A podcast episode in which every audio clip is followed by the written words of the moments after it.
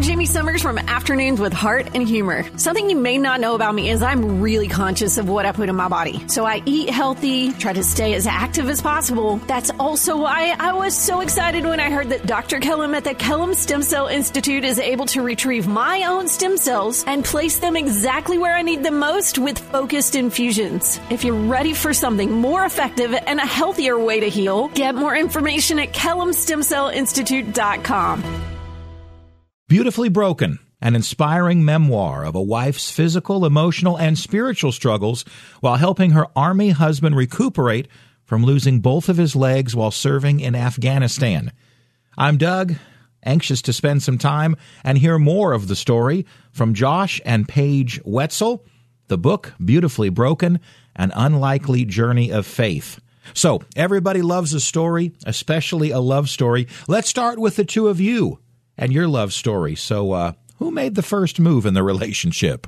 Um, I would say that was probably me. It was definitely you. Um, I don't know. I think it was more her. But uh, so we were playing. Uh, we were at the same junior college together. I was playing baseball, and she was playing volleyball. And um, you know, I went to some games, and you know, she kind of caught my eye. Uh huh. Uh huh.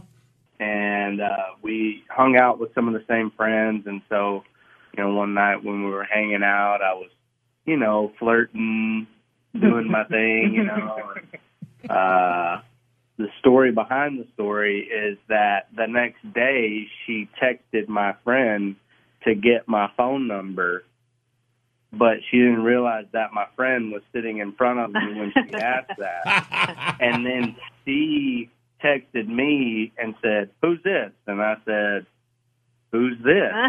and she tried to act like I put my number in her phone, but that wasn't the truth. So, Paige, Josh had had at least pretty good game going on there. There was this this mutual attraction. yeah, it was mutual for sure. Well, walk us through a little bit. I know we're, we're, we're talking about this book that's called Beautifully Broken, an unlikely journey of faith. And so, uh, to take us on somewhat of your journey, there's a mutual attraction. Also, how do things line up in terms of marriage and military and some of that timeline?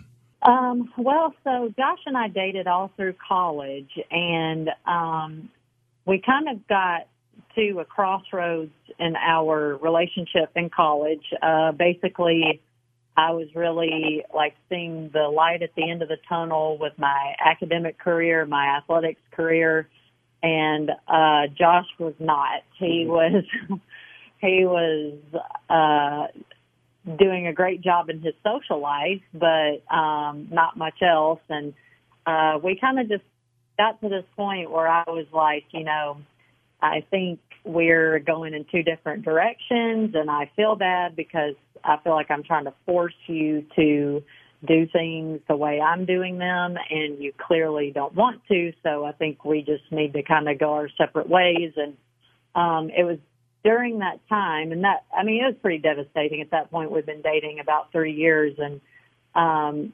but that was the point where Josh decided to finally. Um, I mean, listen to God truly and um, join the military. And he, we hadn't talked in a while, and then one day he reached out to me and just said, you know, um, I just want you to know I'm, I've signed up for the army. I've not told uh, my family or anything, and um, I just wanted to let you know first. And I was like, okay, you know, that has nothing to do with me, which, you know, haha, here I am.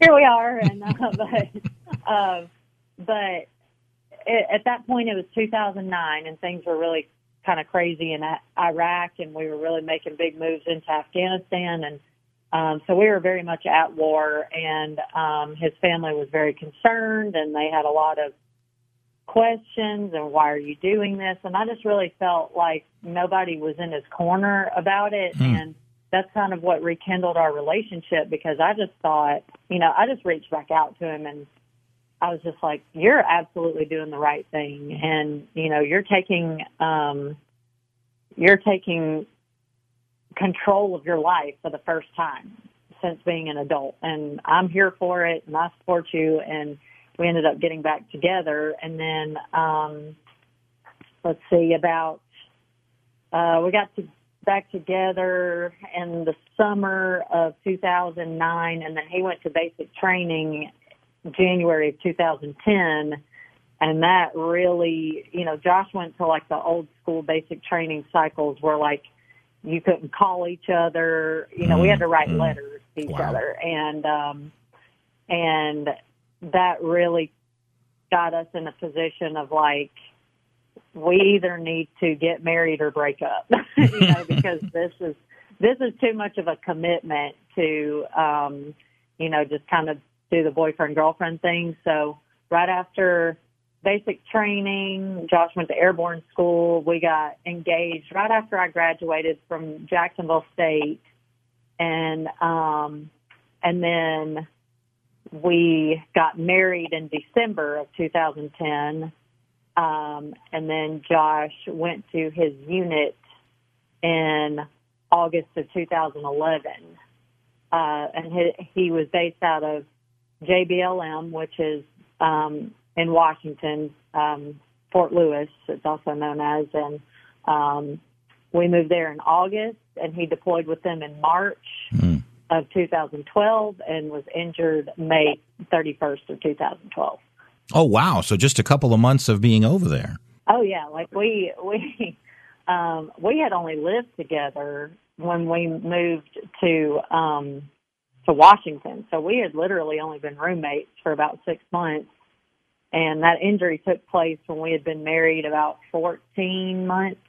So um, yeah, we didn't know what we were doing at all. Um, but he, yeah, he was there for about three months when he got injured.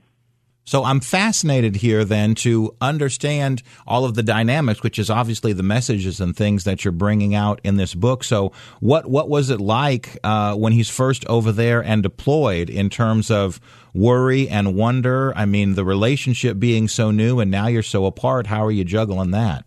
Yeah, that was definitely tough because Josh was with an infantry unit, and we knew we had had a couple of meetings um, at Fort Lewis just to kind of talk about this is where we're going, and it's very important that you keep this stuff confidential. This is what communication is going to look like, and it was a very um, PG way of saying this place is very remote and very dangerous. Mm and um, he Josh deployed to Mushan, Afghanistan, which is known as the birthplace of the Taliban. Mm. And um, it's very primitive. Like the people there don't have running water. Um, they've never had electricity, nothing like that. And so um, it was a uh, it was almost back to like how we had to live when he was in basic training. Josh and I got to talk to each other uh, for about 15 minutes a week.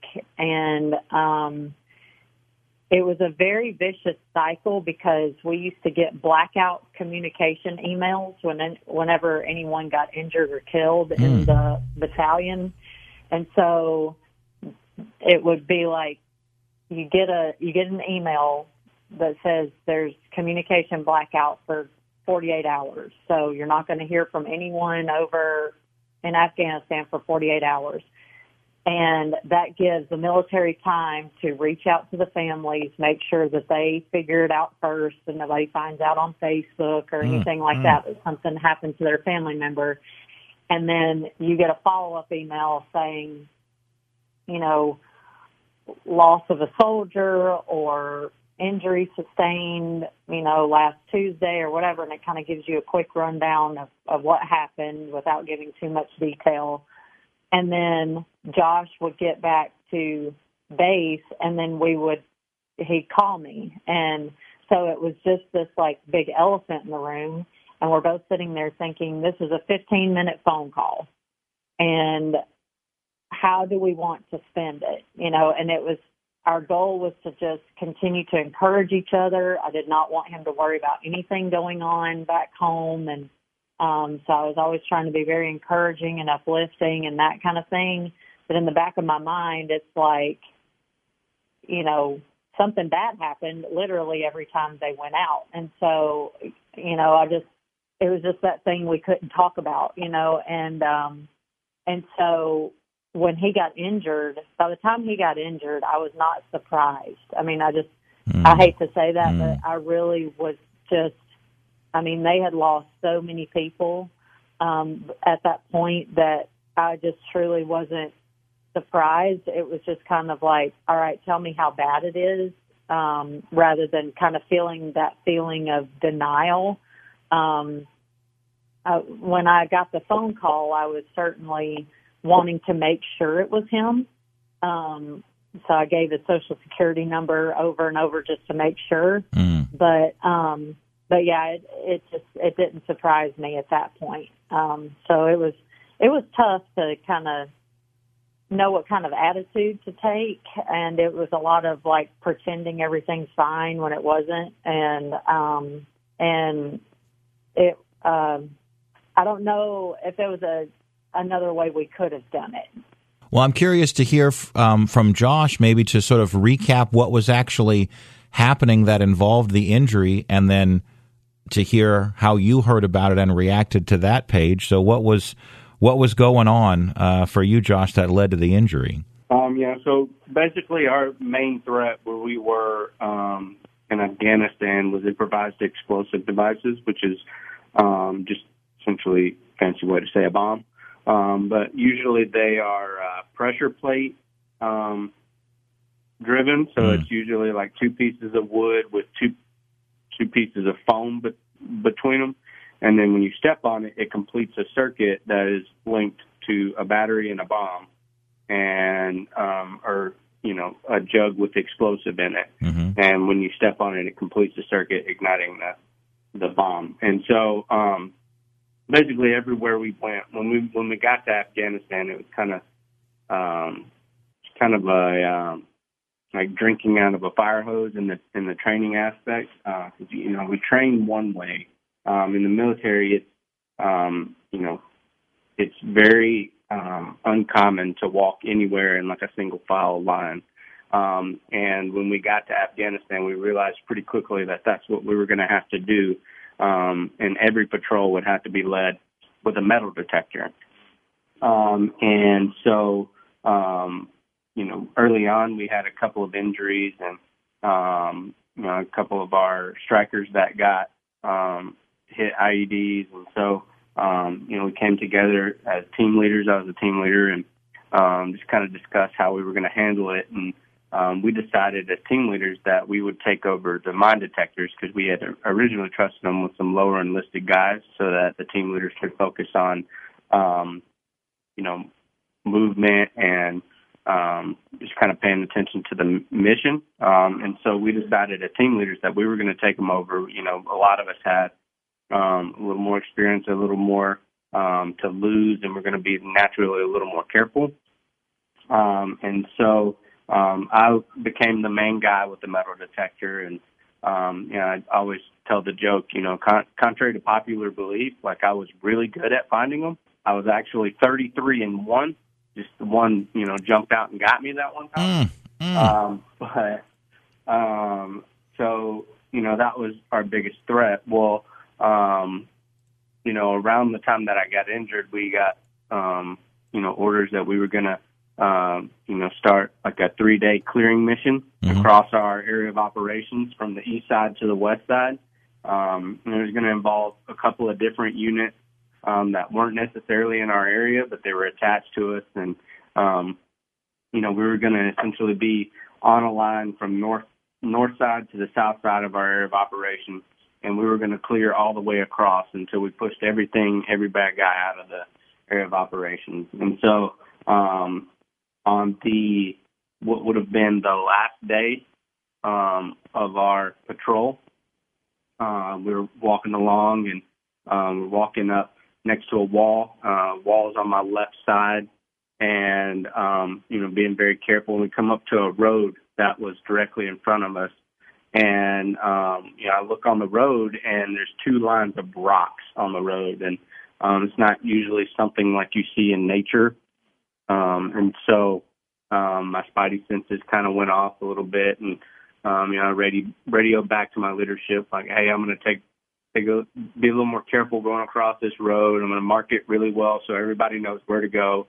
and um, you know my leadership was fine with that, and so I took my time, marked it, so everybody knew where to go across safely, and then we continued on across a field um, to the um, a low spot in a wall where we were going to cross the wall, um, and I was clearing in front of the wall, um, and um, nothing went off. And then as I re- went to reach to the other side of the wall, is when I stepped on the IED, um, and um, I my metal detector didn't pick it up because it didn't have any metal content in it at all. It was um, all carbon based um, IED, and so um, metal detector didn't pick it. But you know, I remember uh, you know everything from um, flying through the air to landing on the ground, and um, you know, I'm a very I uh, I don't have a healthy fear of anything, Mm. and so um, you know, like I'm you know, critters don't bother me, snakes, all that stuff, and uh, jumping out of planes was cool. Getting shot at wasn't that bad. I kind of, you know, I was, um, you know, during firefights, I, you know, I thought more clearly than I ever had before. You know, I was like hyper focused during those times. And so when I stepped on the bomb, like I never had a fear of dying. Like I was laying on the ground, and my first thought was, one, is anybody else around me injured? And two, um, you know, my medic's going to have to come work on me. And my medic was my best friend. And, um, you know, he's a, a naturally shaky guy. Um, and you could imagine watching your best friend step on an IED and losing both of his legs, you're going to be a little more shaky than normal. And so, um, my first thoughts were like, how do I calm him down? Wow. Uh, and so, um, you know, I really focused on like, all right, I'm gonna like, I gotta joke around because I got a very, you know, I got a weird sense of humor, you know. so I'm gonna, I joke, you know, I was joking around the entire time, talking about, you know, everything's gonna be okay. Essentially, talking him off the ledge. you know? wow. Wow. Uh, tell him everything's gonna be okay, and um, I'm gonna get those cool running legs like the guy that was gonna run in the Olympics. and, Gosh. um, I even, you know, I talked about barbecues when they got home, and it was uh, kind of wild, honestly. Wow, to have the presence and wherewithal of doing that, like, how do you? I'm, I'm, I'm thinking you're screaming and you're in so much pain. So, what a mental fortitude! Like, wow. Right. Yeah. I, I mean, honestly, I think that, um, you know, God kind of blessed me in that area without that healthy fear of things, you know, and I've got a rather high pain tolerance. I'm not going to say like I wasn't in pain at all because at one point, like I felt like, you know, like I was on fire, like my skin was Mm, burning, and I, mhm. you know, I asked them to dump water on me because I felt like my skin was burning. Um, but yeah, I mean, that, that, like my like even when they when they strapped me to the litter to to put me on the helicopter, like I asked them if they could um leave my right out right arm unstrapped, which they're not supposed to do. But you know, I'm an athlete, grew up an athlete, and um, you know what do, what do they do? What do athletes do when you get carted off the field after an injury? Like you put your fist in the air and let them everybody know you're okay. Mm, You know, Mm-hmm, and mm-hmm. That's you know being the person I am. That's what I wanted to do to let all my guys know like I'm okay. You guys can finish this mission, and I'm gonna be all right. wow. Yeah, my my experience with that injury was not like that. Uh, so I get this phone call, and it takes about three or four phone calls with the Department of the Army to understand that, like, I'm talking to someone over in Quantico. Like, it, this is not someone that's in Afghanistan. Nobody that has actually like laid eyes on Josh. Mm-hmm.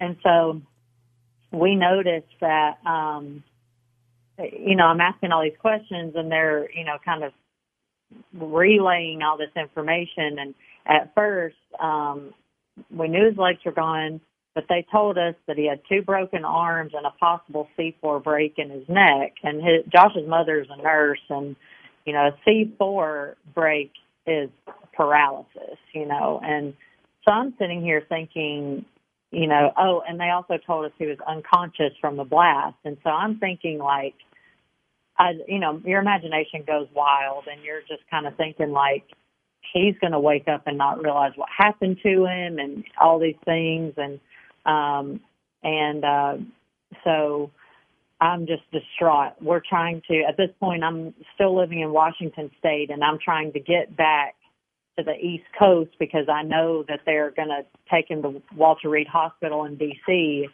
And my plan was to go to Alabama, where we're from, and just spend that time with my family. And, um, and then whenever we kind of got the clearance that he was, you know, leaving Germany, he would go from uh, Kandahar to Germany, and then when he got stable in Germany, they'd bring him to the U.S. And um, I was um, gonna, you know, just hang out in Alabama until we figured out when that was. And this entire time, I mean, I'm just, I'm thinking of all these horrible things and just kind of staring into space and can't really like, I can't focus, you know. And then um, I'm on my flight from Alabama to um, Washington D.C and I just, I don't know what made me do it, but I just checked Facebook because I knew that it was all over the news. Like everybody was trying to like call me and get a quote mm, from me mm. and all this stuff. I was like, I am not in the mood for this. you know, trust me, you do not want to hear what I have to say right now. But, um, but, uh, I looked on Facebook and one of his guys has had messaged me and they were like, hey, so I talked to Josh and he had a journal that he wanted me to send you should he ever get injured. And my mind just started spinning because I was like, what do you mean? I was told that he was knocked out from the blast. And the, the minute I said that, he was like, oh God, no. Like he was talking and joking and getting on everybody's nerves and saying all this random stuff and uh, you know and that was the moment that I was just like you know I am going to get my husband back you know and at that point so many people were talking about his legs and his ability to walk and all this other stuff and I I couldn't even think about that. I was like the guy's going to be brain damaged or he's going to be paralyzed or whatever and to just know that I was going to get the same person back was I just I never worried about not having legs ever again after that. Wow. Wow. I mean, my mind is going in 50 million directions, but I'm curious then what what leads to the book and wanting to share like what is what was the genesis of wanting to chronicle this and what is your your hope and takeaway for the folks that read it? Uh, well, originally I wrote the book and it was solely to um I was just thinking about our two girls. We have a 7-year-old and a almost 4-year-old and they were both born after Josh lost his legs and you know, at some point we're going to have to sit them down and tell them the truth about what happened. Mm. And right now we say things like robot legs and things like that. And we've got, we've got a lot of friends that have robot legs, robot arms, all that stuff. But at some point we're going to have to, you know, say, someone tried to kill your dad, you know, and, um, I was so afraid that by the time, um, they were ready to hear about all of that, um, that I would have just forgotten it. And so, as I'm writing this book, um, I, it's literally just chronological order. But then I'm thinking about my daughters, and I'm just, I'm so I write like the event, and then I write down what um, what God did for us, you know, and that it was really like, please don't miss what the Lord did here, you know. And um, as I'm writing it, I'm just kind of like, man, you know, everybody could benefit from this because our story is kind of unique in the fact that like we don't just talk about Josh's um, Josh's deployment, his injury, and his recovery. We also go about two and a half years after we got out of the hospital where we were quote unquote supposed to be healed mm, and whole mm, better mm-hmm. and um that was when we really that was some of the most painful wandering that I think we've ever done as a couple because it was just this whole like you know we blamed being in at Walter Reed Hospital on why we couldn't get our lives going and then when we finally got into the civilian world, I tell people it was like going from kindergarten to college. I mean, it was just we went from a place where everybody was like us to a place where nobody was like us. And we we tried to just blend in, you know, like, oh, you know, yeah, we've been in this hospital for two years, but don't worry, it's not it's not going to hold us up. It's not going to keep us from doing anything. And um, we really got to a point where um, we weren't going to take time to help veterans. We weren't going to um, talk about the faith-based side of what we went through at Walter Reed. And I just feel like God sat up there and was like, "Huh, so I brought you through all that for it to never be spoken about again. Wow. You know? And so that really pushed us. I mean, we got to a pretty dark place as a couple and as individuals and um that really caused us to um come to a crossroads where we just made the decision that we were going to get serious about our spirituality. We were going to like not get involved with our church, but invest in our church, like be be people that our church, and I'm talking like the Big C church, not our church building, but you know, be in the hands and feet of Jesus six uh, the other six days a week, you know, and um, we were going to commit to that, and um, we ended up getting baptized together, and it was just such a um, it really brought us back to uh, finding new purpose in something that happened in 2012, and I think it's it's a parallel to what the Bible is. Sometimes, you know, sometimes you read a Bible verse and in one season, and then you read it in a different season, and it just hits you in a completely different way, and you find new meaning in it. And I think that that's you know that's kind of what we're discovering is that as long as we continue to to seek what God would have us to do with this story, He'll always give us a new person that can be reached by it. And so, um, so that's what we've tried to commit to. And in doing that, um, as we wrote the book and we passed it off to a publisher, um, she did a great job of, of turning it into a story, not just like a list of events. Um, but then she encouraged Josh to put his voice in there, and um, that was a big step for Josh because he had to talk about his feelings. He kept wanting to give reports of what went on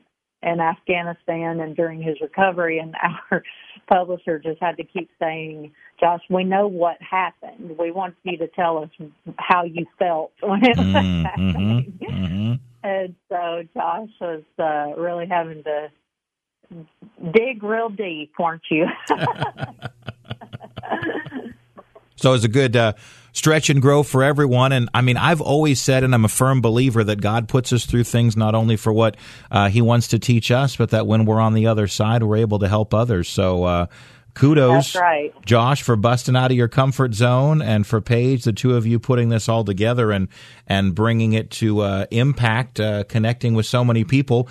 I appreciate the time and sharing the heart and uh, look looking forward to what God's going to do um, with this book and and and your uh, careers and lives beyond that. So thank you very much for the time. Thank you. We've enjoyed this.